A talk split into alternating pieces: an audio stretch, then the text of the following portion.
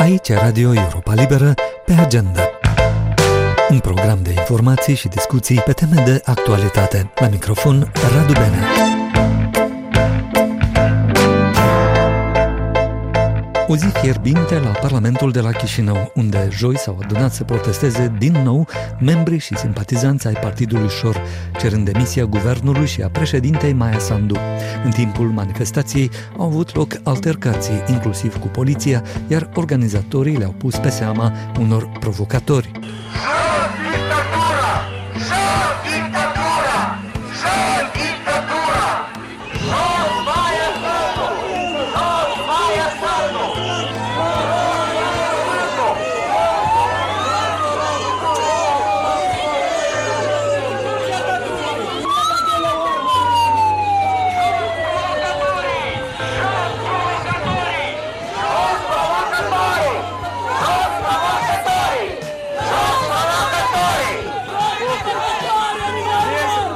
Protestul s-a ținut în fața Parlamentului, care s-a reunit în plen pentru a examina câteva proiecte de legi importante.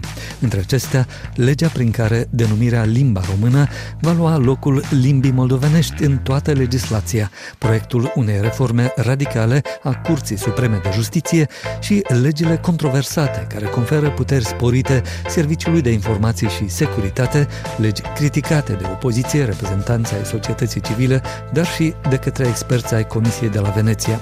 Colega mea, Virginia Nica, a urmărit protestul și dezbaterile în plen. Acțiunea a fost uh, marcată de mai multe incidente între protestatari uh, contra manifestanți și poliție.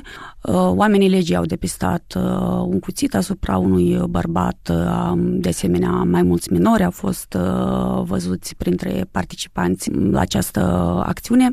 Chiar de dimineață oamenii legii au verificat microbusele care, cu protestatari care se îndreptau spre capitală și multe dintre acestea nu au mai ajuns în uh, fața Parlamentului. Ceea ce am remarcat eu este că participanții la protest aveau în față o pancartă imensă pe care scria uh, nu războiului în Moldova, deși principalele revendicări ale protestatarilor erau achitarea facturilor de către guvernare și demisia acesteia. Uh, trebuie să menționez că Partidul Ușor a înregistrat dimineața un proiect de lege prin care cere ca statul să acopere cheltuieli pentru energie ale cetățenilor pentru iarna care a trecut și în acest uh, sens, uh, Partidul Șor, de fapt, a organizat în această săptămână zilnic mai multe flash moburi din cauza că nu a fost o reacție din partea guvernării la ultimatumul uh, dat privind achitarea facturilor. Virginia, să revenim la ședința în plen a Parlamentului, unde a fost votat în ultima lectură proiectul uh, legii prin care denumirea limba română va înlocui în toată legislația așa zisă limbă moldovenească sau limba de stat. Cum au decurs dezbaterile asupra acestui proiect de lege contestat de opoziție și cum va fi pusă, de fapt, uh, în aplicare această lege? În mod neașteptat, uh, proiectul uh, de lege prin care sintagma limba moldovenească este înlocuită cu sintagma limba română în toate legile, inclusiv în Constituție, a fost votat fără dezbateri și fără luări de cuvânt. Pe de o parte, uh, acest vot a fost întâmpinat de către guvernarea PAS uh, în picioare cu aplauze, iar pe de altă parte, reprezentanții socialiștilor și comuniștilor au afișat pancarte pe care scria poporul este suveran, PAS este un tiran sau Ion Druță, limba moldovenească este maica, limba românească este fica. În debutul ședinței, totuși, liderii uh, socialiștilor și comuniștilor au anunțat că vor ataca aceste noi prevederi la Curtea Constituțională, deoarece ei consideră că sunt ilegale și o eventuală modificare a Constituției se face doar prin referendum sau prin uh, votul la două treimi dintre deputații din Parlament. Noile prevederi vor intra în vigoare la data publicării în monitorul oficial, iar după aceasta, în termen de 30 de zile, Agenția Resurse Informaționale Juridice va modifica manual toate actele normative în sistemul uh, Registrul de Stat al actelor juridice, în care apare sintagma limba moldovenească înlocuind-o cu limba română.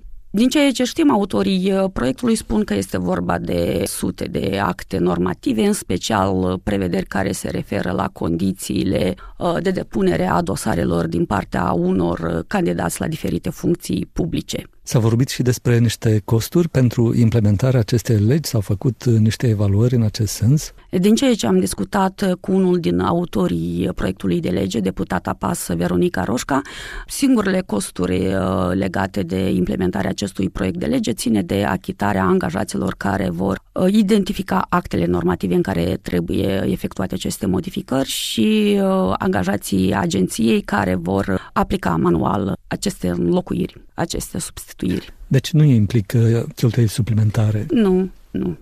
Uh, anterior, experții uh, juridici spuneau că această lege este, uh, de fapt, o urmare a constatărilor Curții Constituționale și este obligatorie, termenul în care trebuia să fie aplicată fiind anul 2014. Să mai spunem că pe ordinea de zi a ședinței în plen a fost și o reformă importantă în domeniul justiției, cea care modifică, între altele, structura și atribuțiile Curții Supreme de Justiție. Ce prevede proiectul Virginia și cum au decurs dezbaterile pe acest subiect? Potrivit documentului, Curtea Supremă de Justiție urmează să aibă competențe mai uh, restrânse, Astfel, uh, nu va mai fi o instanță de apel cum este în prezent. Noutatea acestui proiect este faptul că nu vor mai putea aplica la funcția de judecător al CSJ doar judecători, dar și avocați, procurori sau profesori în domeniul dreptului. Acești judecători urmează să fie evaluați de o comisie formată inclusiv de membri propuși de partenerii de dezvoltare și în cazul în care nu vor trece peste această evaluare privind integritatea și independența justițiarilor, atunci eh, vor trebui să-și dea demisia și nu vor mai putea să activeze în sistemul judecătoresc eh, timp de șapte ani. Eh, mai mult ca atât, aceștia își vor pierde și dreptul de a obține indemnizație și pensie specială.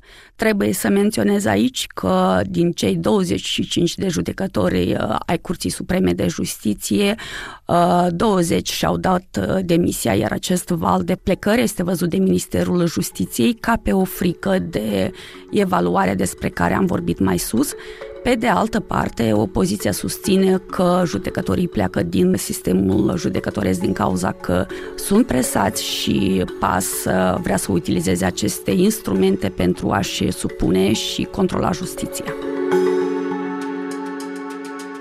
A fost Virginia Nica.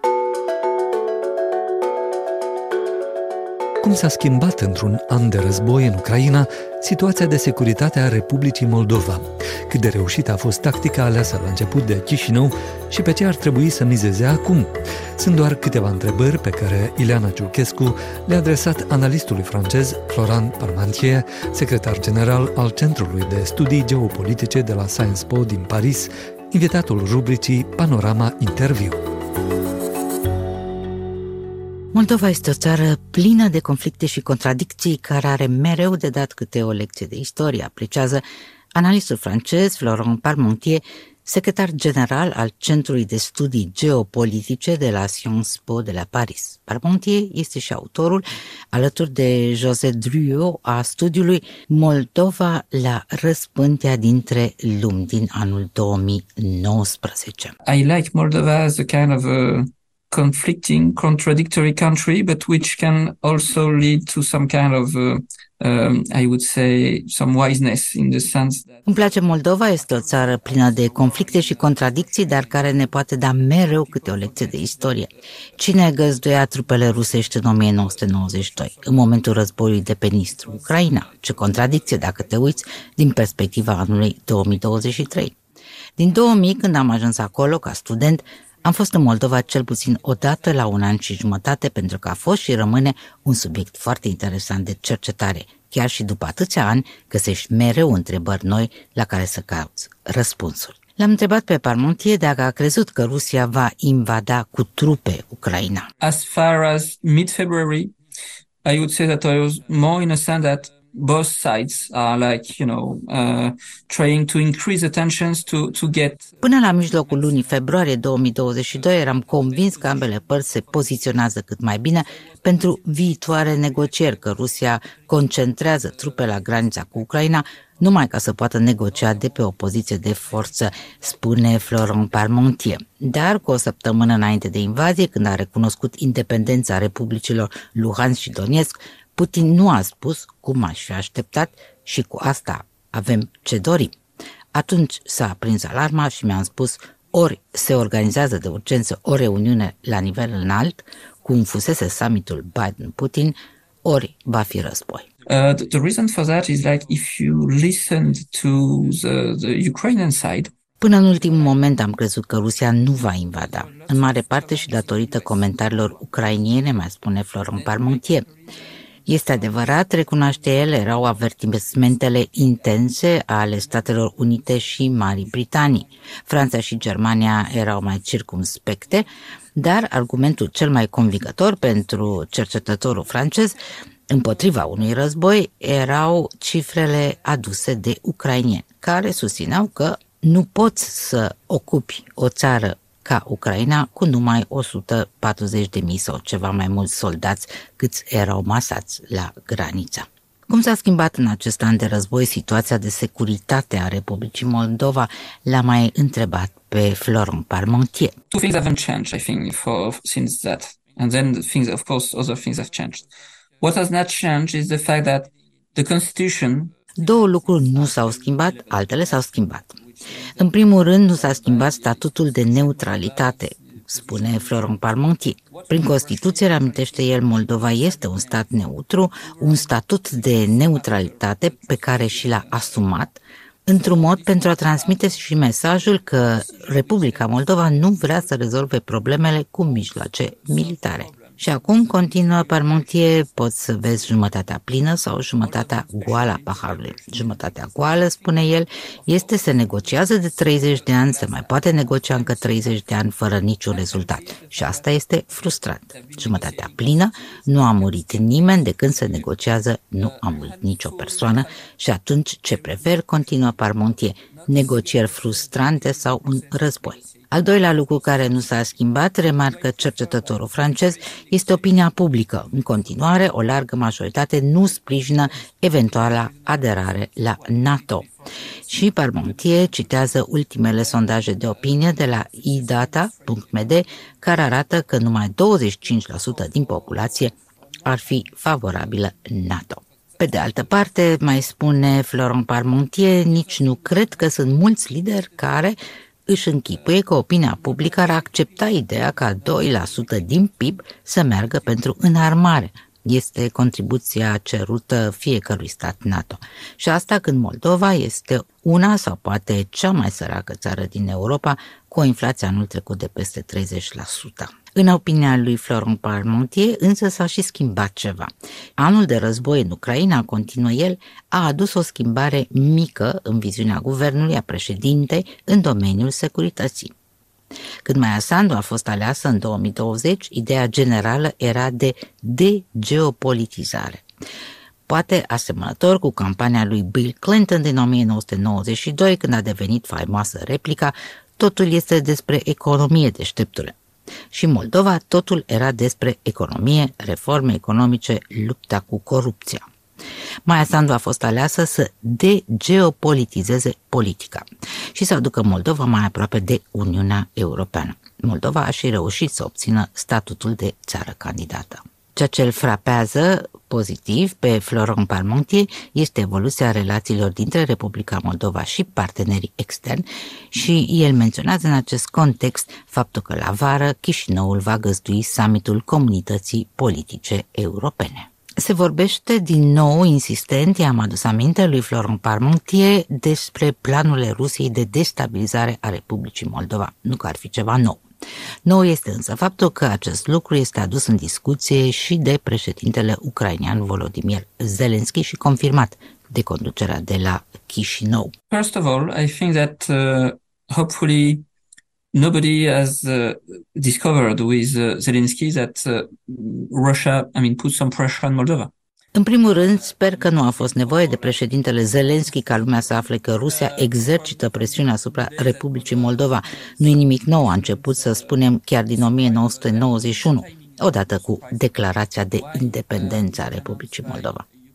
Mai interesant este momentul ales de Zelenski pentru aceste declarații, pentru că să nu uităm că orice discurs este făcut atunci când actorii au un interes. Evident, era în interesul președintelui Zelensky să sublinieze că războiul din Ucraina nu este numai despre Ucraina, este o amenințare la adresa întregii Europe, reamintește Florent Parmentier. Cât privește situația președintei Maia Sandu în acest context, în opinia lui Parmentier trebuie luați în considerare doi factori, cel extern și cel intern.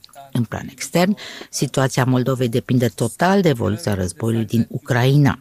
Dacă ucrainienii câștigă, Moldova se poate concentra pe reformele economice și aderarea la Uniunea Europeană.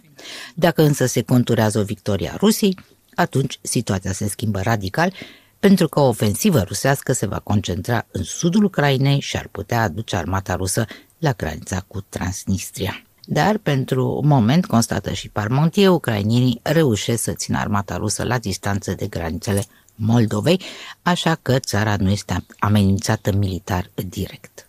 Diplomatic, constată Florent Parmentier, Republica Moldova este acum legată de Ucraina pentru că nimeni nu ar înțelege o eventuală distanțare de Kiev. Miza este să demonstreze împreună că Rusia este singura mare amenințare pentru securitatea regională. The bet of Moldova here is the fact that Ukraine in any case will defeat Russia.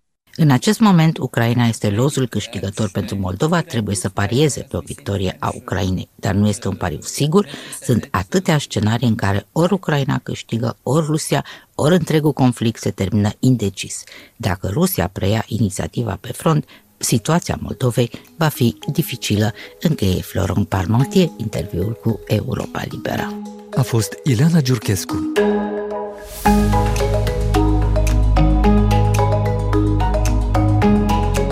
Agenda este un produs audio al Europei Libere. De patru ori pe săptămână, 30 de minute de informație verificată și bine pusă în context, cu moderatori experimentați, reporteri îndrăzneți și oaspeți de prestigiu. Pe agenda sunt subiecte pe care alții în Moldova fie le rezolvă prea iute, fie le ignoră, fie le coafează ca să placă cuiva. Noi nu avem datorii, nu jucăm după rating și avem un singur obiectiv, adevărul. Pe agenda se difuzează atât sub formă de podcast, cât și ca produs de radio pentru stații afiliate din Moldova. În actualitatea internațională acum, EUCOM, Comandamentul European al Armatei Americane, a publicat imagini cu incidentul dintre o dronă americană și două avioane de vânătoare rusești care a avut loc marți deasupra Mării Negre în apropierea peninsulei Crimea. Imaginile par să surprindă momentele în care un avion ar arunca combustibil peste dronă în tentativa de a o intercepta. Comunicatul oficial al armatei americane spune că imediat după acest moment, avionul rusesc Su-24 ar fi intrat în coliziune cu drona americană MQ-9 Reaper, avariindu-i elicea, iar din această cauză au fost nevoite să o scufunde în Marea Neagră. Operatorii ar fi șters însă de la distanță software-ul sensibil al dronei, potrivit oficialilor americani citați de CNN, reducând astfel riscul ca informații și materiale secrete să ajungă pe mâna inamicului după prăbușirea în apă. Imediat după incident, în alte oficialități militare americane au purtat discuții cu omologii săi de la Moscova. Detalii are corespondentul Europei Libere la Washington, Valeriu Sela. Ministrul american al apărării Lloyd Austin și șeful statelor majore reunite ale armatei americane, Mark Miley, au stat de vorbă cu omologi ruși la telefon pe fondul tensiunilor create de pierderea unei drone de supraveghere americane în Marea Neagră. Oficialități de la Washington au spus că drona MQ-9 a fost doborâtă după ce s-a ciocnit cu un avion de luptă rus care arunca combustibil pe aceasta, încercând probabil să-i altereze camerele sau să strice senzorii. Statele Unite vor trimite avioane care vor opera oriunde legile internaționale permit, a spus ministrul Austin, adăugând că nu este clar dacă pilotul rus a lovit drona intenționat. Știm că interceptarea a fost intenționată, a spus Miley, continuând, știm că comportamentul agresiv a fost intenționat, de asemenea știm că ceea ce au făcut a fost foarte neprofesionist și foarte periculos. Drona lansată din România a fost atacată de două avioane rusești, ciocnindu-se cu unul dintre ele. Moscova susține că avionul său nu a intrat în contact direct cu drona și că de vină ar fi fost manevrele acesteia, făcând o întoarcere bruscă după care s-a prăbușit. Rusia va încerca să recupereze rămășițele dronei, dar oficialitatea americană a spus că operatori au luat măsuri pentru ștergerea urmelor electronice pentru ca rușii să nu obțină informații. Suntem convinși că ce era valoros nu mai are acum nicio valoare, a spus șeful statelor majore americane, arătând că armata americană știe unde se află ce a mai rămas din dronă în Marea Neagră. Ministrii apărării Shoigu și Austin au discutat despre dronă, primul acuzând că incidentul s-ar fi datorat acțiunilor americane într-o zonă restricționată în apropiere de Crimea. Miley a vorbit cu generalul rus Valery Gerasimov despre câteva, citez, rațiuni suplimentare de îngrijorare în chestiuni de securitate. Miley spusese anterior că nu știe dacă cel mai recent incident este intenționat, dar că piloți ruși au comis acte recente de agresiune împotriva unor aparate de zbor americane și aliate. Există de acum o linie de comportament și trebuie să vedem ce e de făcut. Aceasta a fost una dintre rațiunile convorbirii mele cu generalul Gerasimov, a spus Mark Miley. De la Washington pentru Europa Liberă, Valeriu Sena.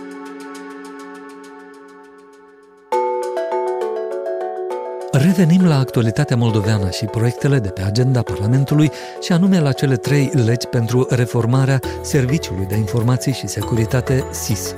Unele prevederi ale inițiativei, care aparține deputaților Partidului de Guvernământ PAS, au fost criticate aspru atât de politicieni de opoziție, cât și de experți independenți și de Comisia de la Veneția, pentru că ar încălca mai multe drepturi și libertăți fundamentale. În timp ce președinta Maia Sandu a sugerat că pachetul cu privire la SIS ar trebui să fie adoptat rapid în contextul unor pericole de securitate, Criticii spun că Serviciul de Informație și Securitate ar putea deveni un fel de stat în stat, care poate urmări orice persoană fără să fie obligat să ceară un mandat legal. Pachetul de legi pentru reformarea SIS este și tema principală a ultimului episod al podcastului În Esență. Invitata colegului nostru Eugen Rușciuc este experta în probleme de securitate Natalia Albu.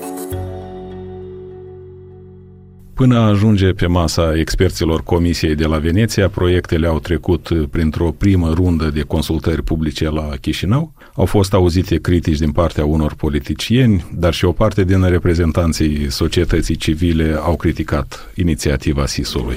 Dacă este să generalizăm tot ce s-a făcut în aceste trei proiecte de lege, pentru că mi-aduc aminte anul 2015, 16 și 18 când era proiectul Big Brother. Deci aici probabil ar trebui să intitulăm Big Brother I'll be back, pentru că în realitate am primit trei legi și mai ofensive sub aspectul dreptului la viața privată. Aprecieri făcute de Sergiu Bozianu, președintele Asociației pentru Protecția Vieții Private. Doamnă Natalia Albu, în ce măsură prevederile acestor proiecte pot conduce la încălcarea drepturilor omului, la ingerințe și ar putea crea condiții pentru ca SI să devină o instituție care aude și vede chiar și atunci când unele lucruri nu privesc serviciul sau nu au nicio treabă cu securitatea statului. Aceste trei legi au ocolit cumva să fie discutate la nivel de guvern. Deci au ajuns direct de la servicii de informații pe masa de discuție a Parlamentului. S-ar fi putut găsi o cale care să aibă și avizul instituțional pentru că și funcționarii din cadrul ministerilor ar putea să aibă viziunea lor privind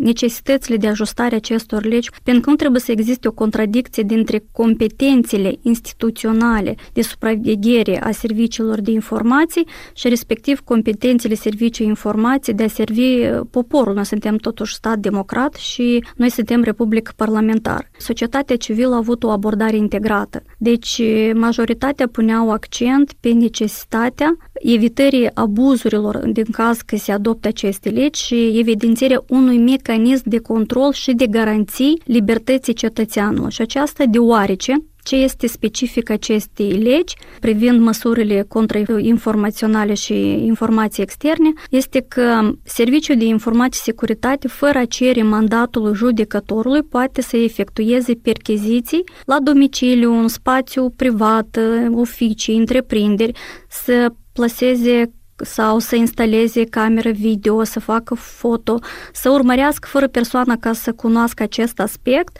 deși se menționează că inițial este un punct înainte de a face aceste perchiziții fără a cere decizia judecătorului, care trebuie să fie informat în timp de 24 de ore după ce a fost luată această decizie, există un punct unde se menționează că se va efectua acest mandat a judecătorului, însă în caz pentru a preveni scurgerea informației sau a preveni o anumită daună la adresa securității naționale, se va efectua fără acest mandat din partea judecătorului. Dar unde sunt aceste garanții și credibilitatea în instituție, precum că această decizie va fi legală și nu va fi contrar interesului de grup și în acest sens și-au fost aceste discuții privind garanțiile, limitele pe care impune această decizie privind intervenția în viața privată a cetățeanului. Da, și probabil asta e temerea cetățenilor în mare parte, că serviciul de inteligență ar admite ingerințe în viața privată a lor. Deci pericolul de creare stat în stat. Deci noi practic atunci când am avut acest regim oligarhic susținut de Federația Rusă,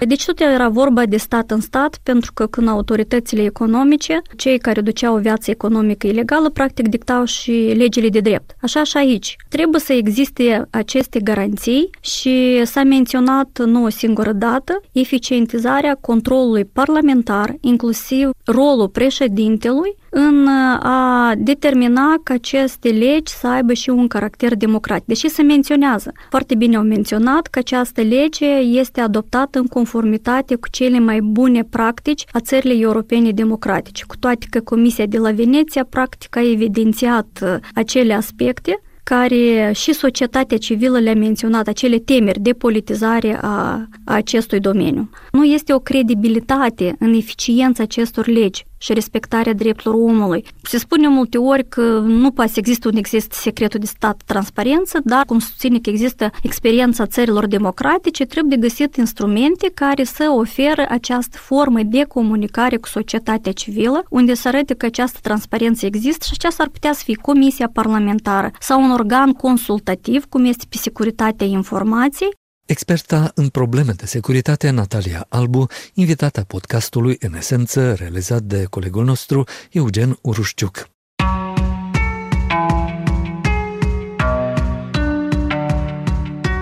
Programul pe agenda se apropie de sfârșit, dar înainte de a ne despărți, ce ar mai fi de spus?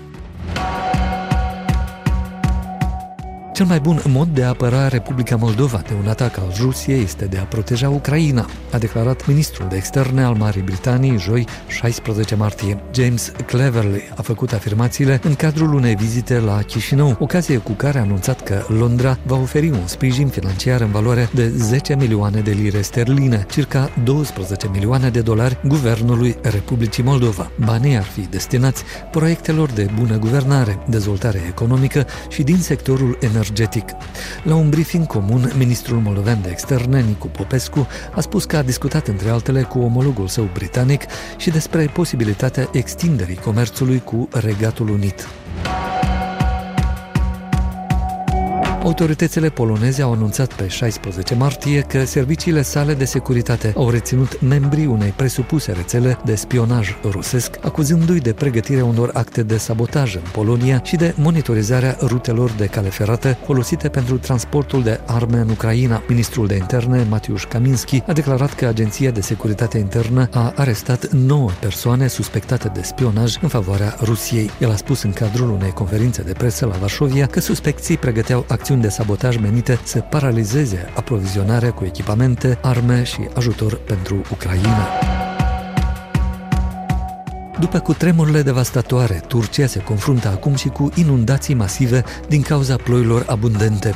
Cel puțin 13 oameni au murit în urma viiturilor care au lovit două provincii din sud-estul Turciei. Mai multe persoane au fost date dispărute, relatează presa turcă. Regiunea a fost guduită de cutremure puternice luna trecută, care au ucis circa 48.000 de oameni și a forțat peste 2 milioane să se refugieze.